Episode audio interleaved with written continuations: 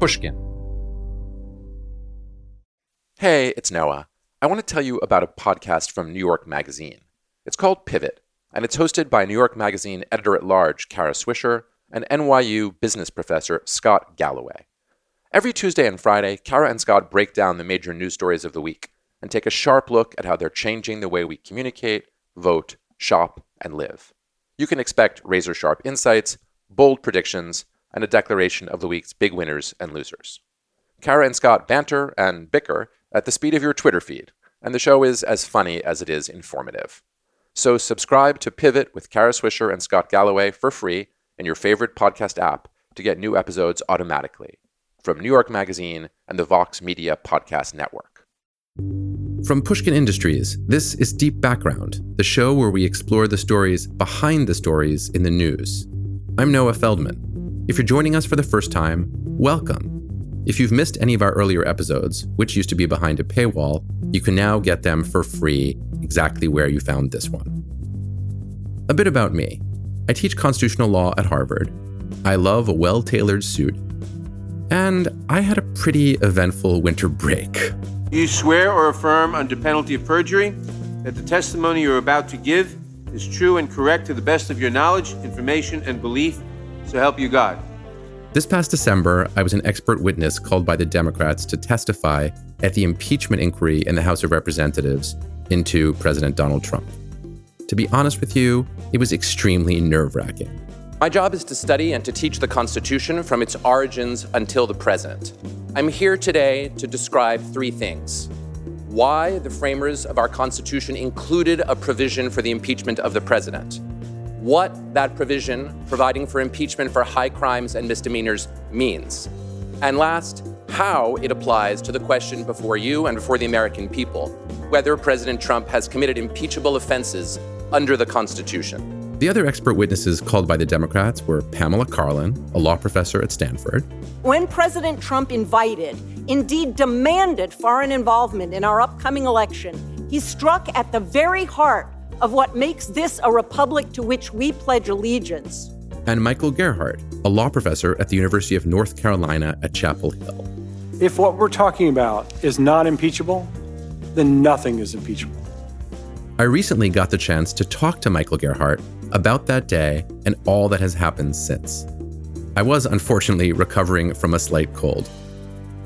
Michael, thank you so much for joining me. We've spoken on the phone, but we actually haven't seen each other since December 4th, when we both had the opportunity and maybe dubious honor of testifying at the House Judiciary Committee's hearing on impeachment. How you been doing since then? It's been busy teaching classes and also trying to be part of the national conversation on a very important subject. What I would love for us to do in this conversation is open up for listeners some of the backstory and the back scenes of what we experienced that day, how we prepared for it, and also the sort of bigger picture consequences of what's been going on. So maybe the way to start is, I had never done this before, so it was all a surprise to me. But you had done this before 20 years previously, when there were a group of law professors, I think 21 in total, who testified about Bill Clinton's impeachment to the House Judiciary Committee. And not only were you one of them, but you were also the only one who was jointly put forward by the Republicans and the Democrats. So take us back, if you will, 20 years and tell us how that happened. You know, nowadays it's almost inconceivable to imagine there being somebody who is acceptable to both sides. Well, 20 years seems a long time ago. It's going to seem even longer when we put together what was happening back then. It'll seem completely alien to us. So I had spent a fair bit of my academic career studying and writing about impeachment, also testifying and consulting with members of Congress. That was all known by the time we got to 1998. And there was a special moment for me in 1998 when Jim Leach, a Republican, David Skaggs, a Democrat, called me up on the phone and said, would you come talk to us in Washington? Generally, if members of Congress want to talk to me about something, I think that's a great honor, and I went. And they said to me, well, what we'd like you to do after you talk to us right now is go speak to the entire House of Representatives. I didn't know that coming into that moment.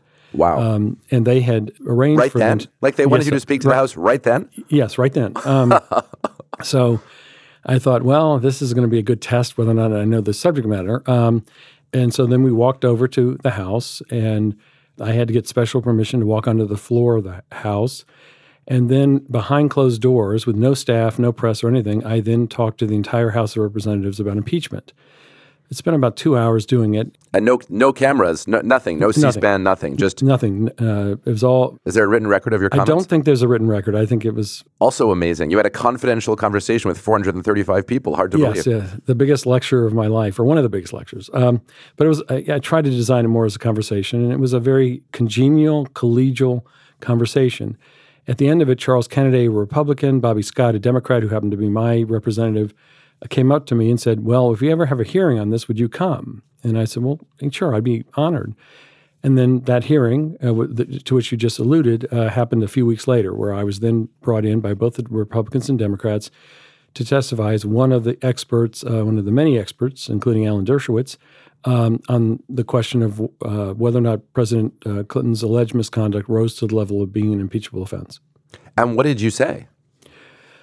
What I talked about was basically the law of impeachment. I tried to kind of lay out the things we knew that I thought were clear, and then kind of talked about some things that were maybe unsettled and said, here's what we know about them, here are the arguments on both sides, and kind of walked everybody through that, and then got questions. But there was no personal attack. It was always very much, in this footnote you said this, but now today you're saying that. Fair. I can try and answer that. Did they actually give you a chance to answer it? I say that in light of our experiences this time around. They asked a question, and then they actually let you answer it. It's like, as you said, it sounds like the Middle Ages.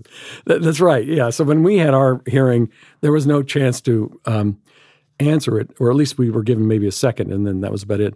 But yes, they would then give me a chance to answer it, and they appeared to be listening, and it was really more of a conversation than 20 years later it would be. It's sort of fascinating on many levels, but one of the reasons it's so fascinating is that most people at the time identified the impeachment of Bill Clinton, that moment, as a high point in partisanship, the most partisan moment that people could remember in the United States in more than a century. And I think that was actually a fair assessment in historical terms. And now, 20 years later, it sounds almost like a model of bipartisan cordiality and collegiality, even if they voted along party lines. Let me ask you a question, Michael. So the reason you found yourself in that extraordinary position in the Clinton impeachment is that you were and remain the leading expert law professor on the subject of impeachment. Your guide to the impeachment process book, has come out in, I think, 3 editions now. Why in the world, as a young law professor, did you get interested in the impeachment as the topic? It was not a hot topic, in the late 80s when you must have started diving into it, or the middle 80s when you started diving into it. Why did you choose the subject? Well, it's a good question. I grew up Jewish in Alabama in the 1960s. That a lot comes with that. That's a big sentence. Well, where in Alabama? Mobile. Okay, got it. And so I was, my entire childhood was sort of shaped and defined by the civil rights movement. Mm-hmm. At the tail end of that civil rights movement was, of course, Watergate. So like many people of my generation, I watched Watergate. I was kind of thought it was an incredible moment to see Congress sort of investigating the president, and eventually the president resigned. And that stuck with me. That was something that I felt the civil rights movement and Watergate had in common: a respect for the rule of law. They had in common the idea that law could bring order to chaos. And so that was very appealing to me. I had an interest in the law as a result. And I think one thing that's common about impeachment and importance for me is they're not just academic areas of interest. They're areas where I feel like, as a lawyer and law professor, I have a duty to try to speak truth to power and to be a part of the process, which enriches my understanding, and then I hope I can bring that to my students. So let's fast forward then to now. So when I got the call in November saying, might you be open to testifying, I took a long, deep breath. I said yes, and the next thing I did as soon as I got off the phone is I dove into the books, and I massively, read every letter that I could find on impeachment. And I was the whole time struck by just how much ground I had to cover, because although I teach constitutional law like you do, I edit a constitutional law casebook. Mm-hmm. Impeachment appears on like one page of a 2,500-page casebook. Now, you must have been in a completely different situation, because you literally wrote the book. Well, I should say you're a wonderfully quick study, and of course you've mastered it very well. I don't know how quick it was, but it was hard. Let's put it that way. Well, in constitutional time, it was quick. Yeah, exactly. I got the call, actually. I think my call came the morning of Thanksgiving. Mm-hmm. You know, I knew this hearing was coming up. I didn't have any. I knew it was going to be an important hearing, but I didn't necessarily know or think that I would be any part of it. I still would care about it deeply. So I was following it. But then I did get a call Thursday morning saying, okay, would you be willing to come testify? And then once I realized, okay, I am going to do this, I did a little bit of study, but a lot of what I tried to do was sort of sit back and think about what's important for people to know, mm-hmm. and tried to pull together what I thought would be a very helpful narrative on how impeachment applies to the current situation. And so that became my focus. And one thing, of course, that stood out for me was how one of the critical things we see even now, it was apparent back then, but we hear this in everything the president's lawyer is saying. I think we see this in everything the president does. And that is that all of that has in common the effort to make the president a monarch. Perhaps even one could go so far as to say a tyrant. And that is not consistent with our Constitution in any way, shape, or form. So having come to that conclusion, which I don't think was a hard one to reach, I then sort of built a case around it. Did you sense before going in, did you know this was going to be the kind of partisan battle royale that it sort of turned into? And were you comfortable inwardly with the idea that you were going to be able to say, look, according to the facts as they've been released in the House or discovered in the House, if they're true, then the president deserves to be impeached under the Constitution, which is obviously what we both did say. But did you have any trepidation about that? Well, it's a good question. I had already, once I realized I guess I was going to be there, you know, one of the other first things that occurs to me is to understand the venue, to understand the forum. And I was fairly fortunate in that I already testified in front of the Judiciary Committee on July 12th. Right. Basically about the Mueller report. So at that hearing on July 12th, people came out after me rather personally, and I somehow survived. And I knew that this other hearing was going to be even more vicious. So my instinct was, in that circumstance, to dial it down, not to kind of meet them at the same level of yelling and screaming and personal mm-hmm. attacks, but to try and sort of lower the temperature and make sure that whatever I was saying, and of course you were doing this as well, but to make sure everything I was saying was firmly grounded in the law. So if you know what you're saying is firmly grounded in the law and it's backed up, you can have a lot of confidence when people come at you and attack you, because you know the facts and you know the law, and you can then move forward on that basis. If you don't have those things on your side, I think like the White House lawyers currently, you make things up. You know, you engage in a lot of inconsistent statements. But I felt the law was on our side. Let's talk a little bit about style in the presentation, because as you said, you were extremely calm throughout. I would say you were the calmest of the three of us, you and me and Pam Karlan. Was that fully your plan? Because I have to say, as I walked into that room with all of the cameras, I mean, I knew the cameras would be there. I knew we'd be surrounded by, you know, photographers. I knew they would melt away like a magic curtain, and behind them would be a whole wall's worth of Judiciary Committee members. So I knew it in theory. Mm-hmm. But I kept on thinking of that expression of Mike Tyson's where he said, everyone has a plan until they get punched in the face. Right. And, you know, that's sort of what it felt like to me. I walked in there with a plan, and I then felt just by the reality of it, it was like a punch in the face. Mm-hmm. And then I more or less adapted on the fly. And I think I changed the tone of my presentation and the tone of my answers based on the energy in the room. And I think I, you know, had the inward experience of feeling, okay, you're about to open your mouth and say in substance that the president of the United States is guilty of high crimes and misdemeanors, and logically speaking, although it's the choice of the House, ought to be impeached. That's really a big deal.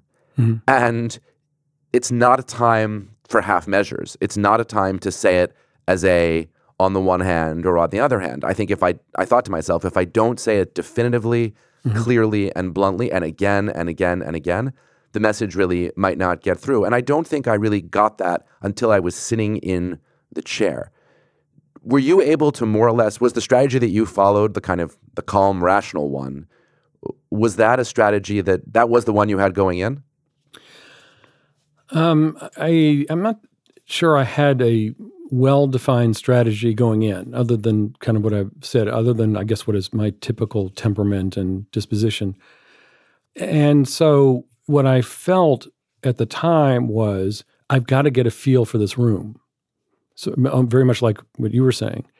And that would help. You know this very well.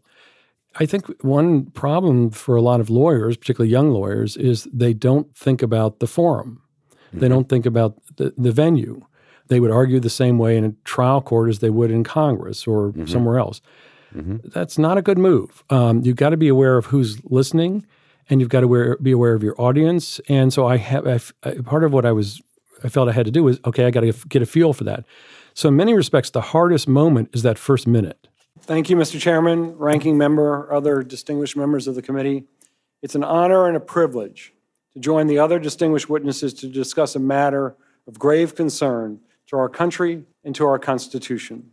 Because this House, the People's House, has the sole power of impeachment, there is no better forum to discuss the constitutional standard for impeachment and whether that standard has been met in the case of the current President of the United States. Where you're finding your voice and where you're trying to figure out what's the right tone, how do I play this room, so to speak? I don't want to diminish it by saying that, but I have to perform in these conditions, not academic conditions or something else.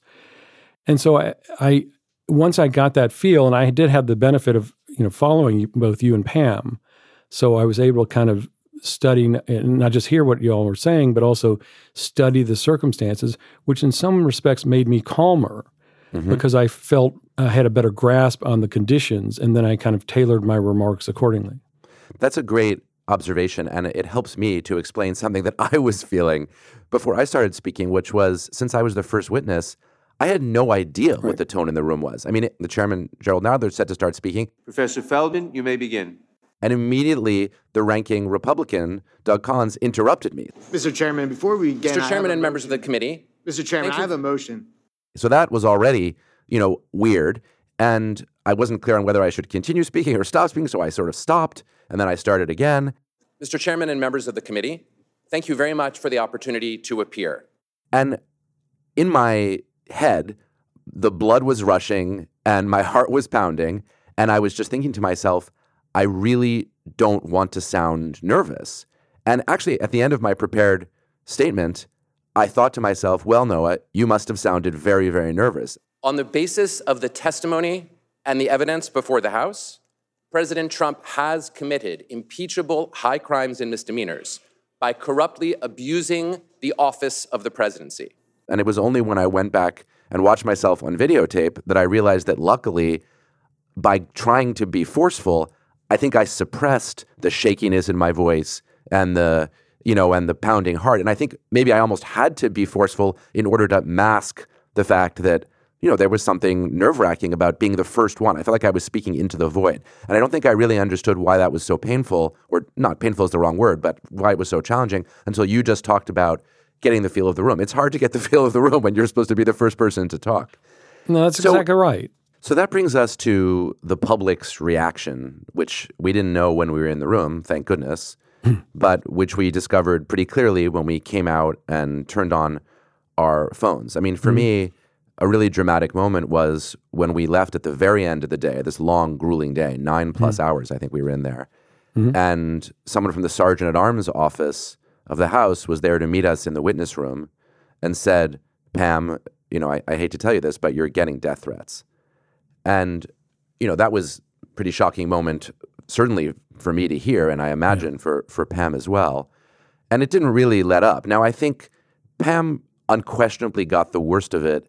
I think a large part of that is good old-fashioned misogyny. I think, a woman taking on the president of the United States is going to just get more and deeper negativity than men are.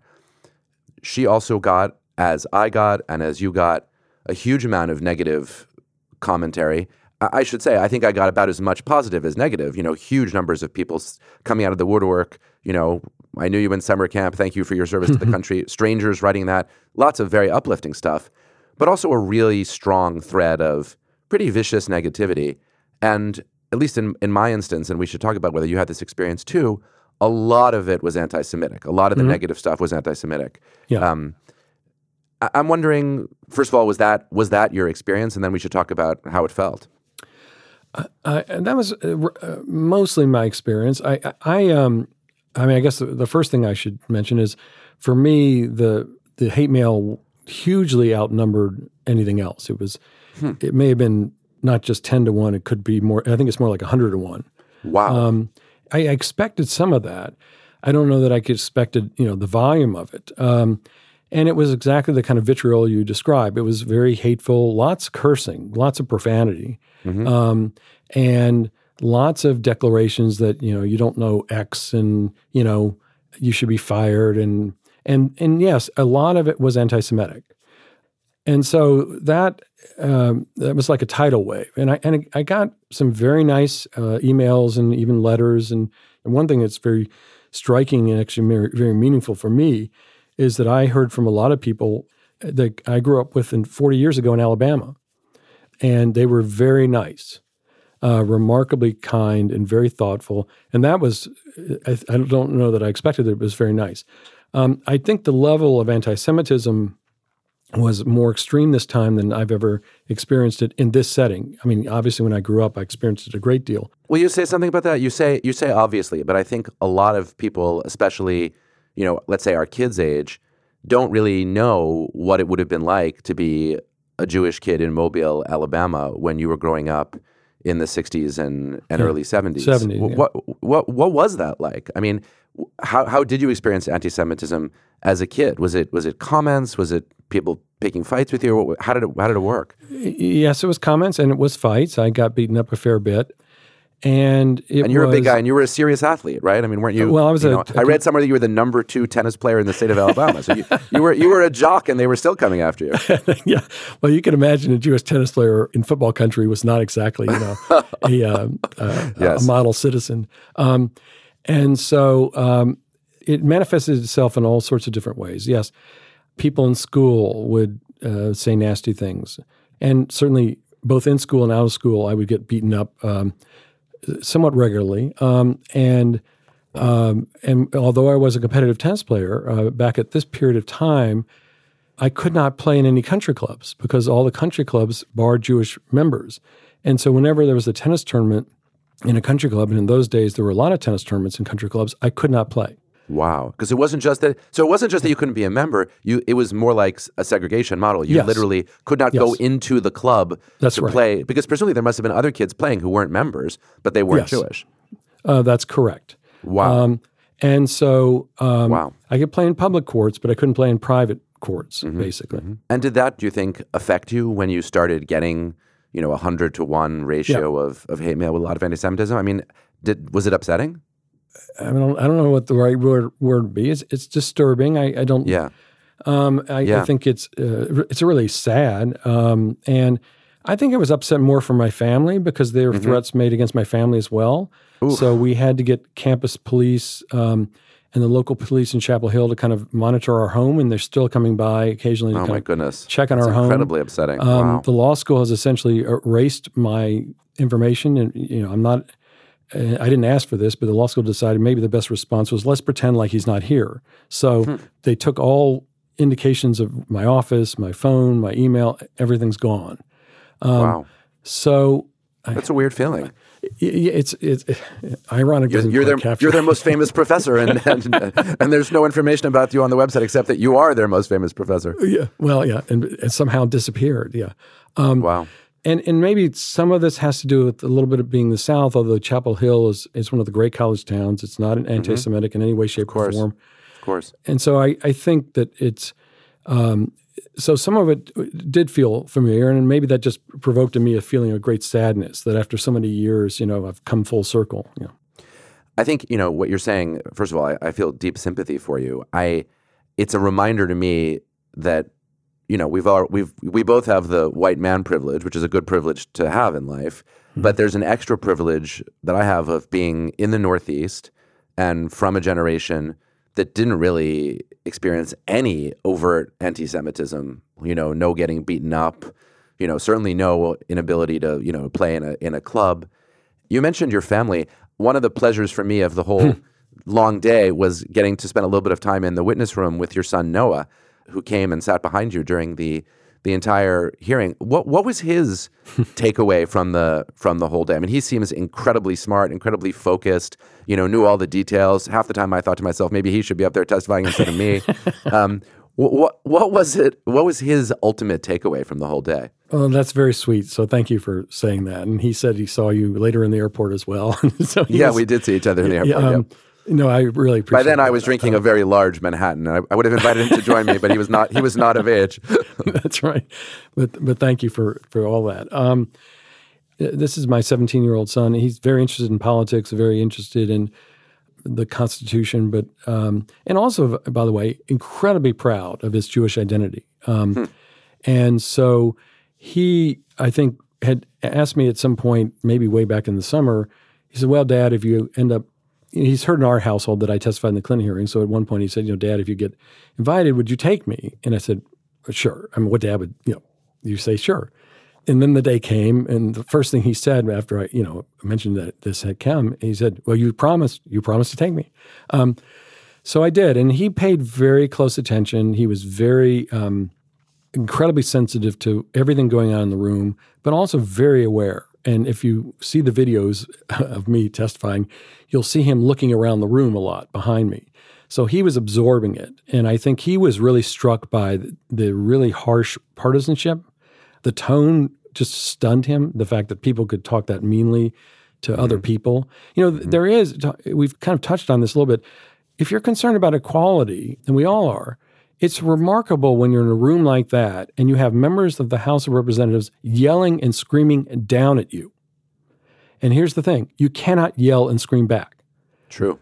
That is the essence of inequality, I think, where they are using their position in a way to demean you. And my son really picked up on that. He thought it was just, I can't even, put in your superlatives here. He was just absolutely outraged by that.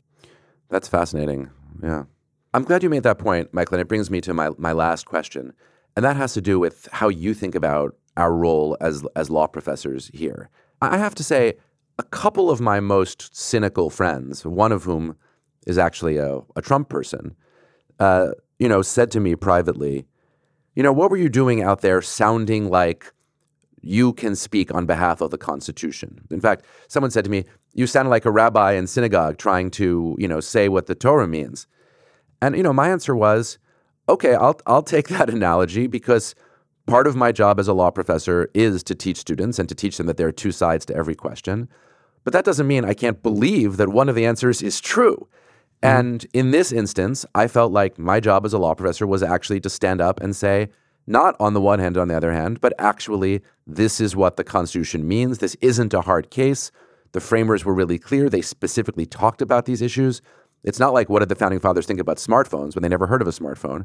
This is, what did they think about the distortion of a presidential election? Well, as a matter of fact, they talked about it. What did they think about, bribery? As a matter of fact, they talked about it. So I was sort of willing to embrace the idea that sometimes our job is to be kind of secular priests of the constitutional faith, to stand up and speak on behalf of the Constitution. Some of our colleagues think we shouldn't do that. Do you share some instinct that, that is actually our role in those circumstances? Yes, I do share that. So there are 2 points, and I think that's really the first point. Another way to put it is that I actually do believe in expertise. And I believe in facts. And I think that somebody who spends a lot of time studying something and has thought about it and analyzed it and read about it and sort of come up with, let's say, supportable insights and useful sort of thoughts about it ought to share that expertise. So that's the first reason. But the second is, I tell this to my class all the time, and I feel to some extent this is our duty as well. One of the first things I always say, although fewer and fewer students are aware of this story, the great story about the emperor's new clothes, and how what a lawyer has to do, I think, is have the courage to be able to say, I don't think he has any clothes on. And this comes back from my background in growing up in Alabama. Somebody has to be able to say, this is what a lawyer's most useful function is, I think. Hold on now. That's a violation of the law. There's something bigger than us here, and we have to recognize that. And that bigger thing is the Constitution. And if I think it's being breached, and I'm thoughtful and I'm doing this in good faith, I think I have a duty to express that. Michael, thank you for being a model to me of what it is to be an expert, what it is to believe that there is truth about the Constitution, and what it is to go out there and tell people what that truth is. Really, thank you so much for being such a great role model, and thanks for this great conversation. It's great to talk to you. Thank you, Noah.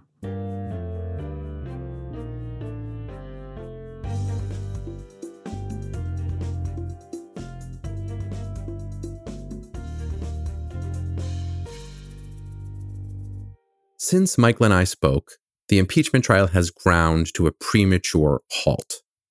As of this moment, it seems overwhelmingly likely that by the end of the day, the Senate of the United States is going to vote on whether to remove the president, and almost certainly it will vote not to remove him, and that it's going to do so without ever hearing any witnesses at all.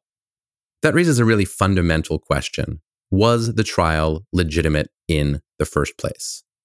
This is going to be a difficult and controversial issue that Democrats and Republicans are going to continue to fight about for quite some time. You can expect Democrats to point out that never in the history of the United States Senate has there ever been an impeachment trial without witnesses before. You can also expect Democrats to say that the basic definition of a trial requires looking at some sort of evidence, whether it's witnesses or documents or something, and that therefore this really didn't count as a trial, and that the Senate in some sense failed to fulfill its constitutional responsibilities.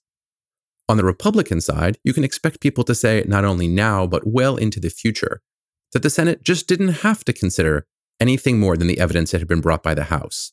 Some Republicans will say, as some are saying right now, that even if all of the charges against Donald Trump were true, they didn't rise to the level of an impeachable offense. Others will take the position that even if Trump did all of the things he was accused of doing, there was just nothing wrong with it at all. The judgment of history on this question is likely to remain mixed for some time. But that's not the most important point. The most important point is that future Senates are going to look back on what this Senate did and treat it as at least a somewhat convincing precedent for how they should act. It will no longer be possible to say that at every single impeachment trial since the beginning of the Republic, there have always been witnesses, because now there will have been a trial with no witnesses at all. I should add that we did not get here overnight.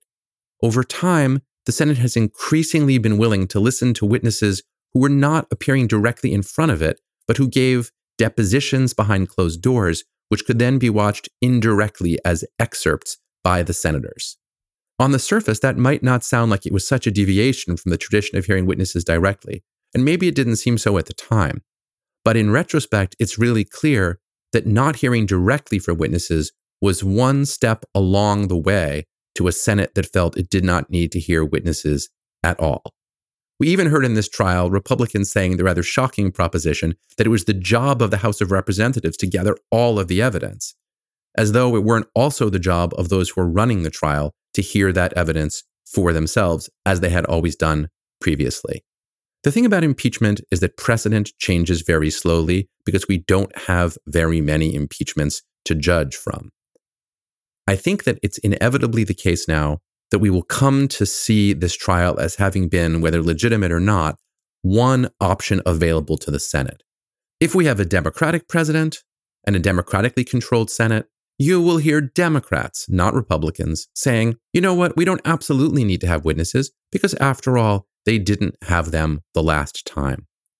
In the long run, then, we won't be debating the legitimacy of the trial or the fairness of the procedures. We'll just be debating whether to follow those procedures again the next time. After all, it's within the constitutional power of the Senate to decide if the trial that it conducted counted as a trial or not. And if you leave it to somebody to be the judge in his own cause, you can be pretty confident that he'll find himself not guilty.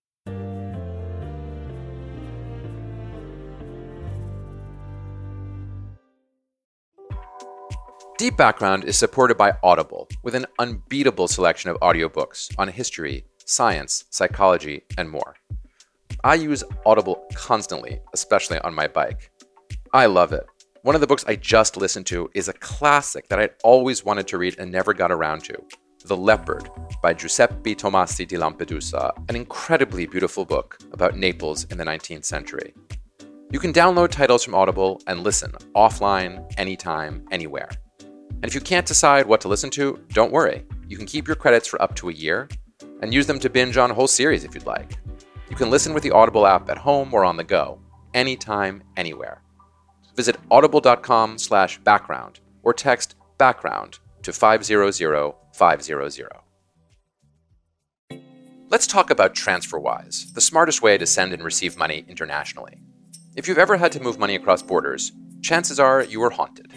Haunted by hidden fees. Whether you used your bank or another provider, they likely hid an extra fee in the exchange rate, and you paid too much. And if you didn't notice, well, that's the whole point.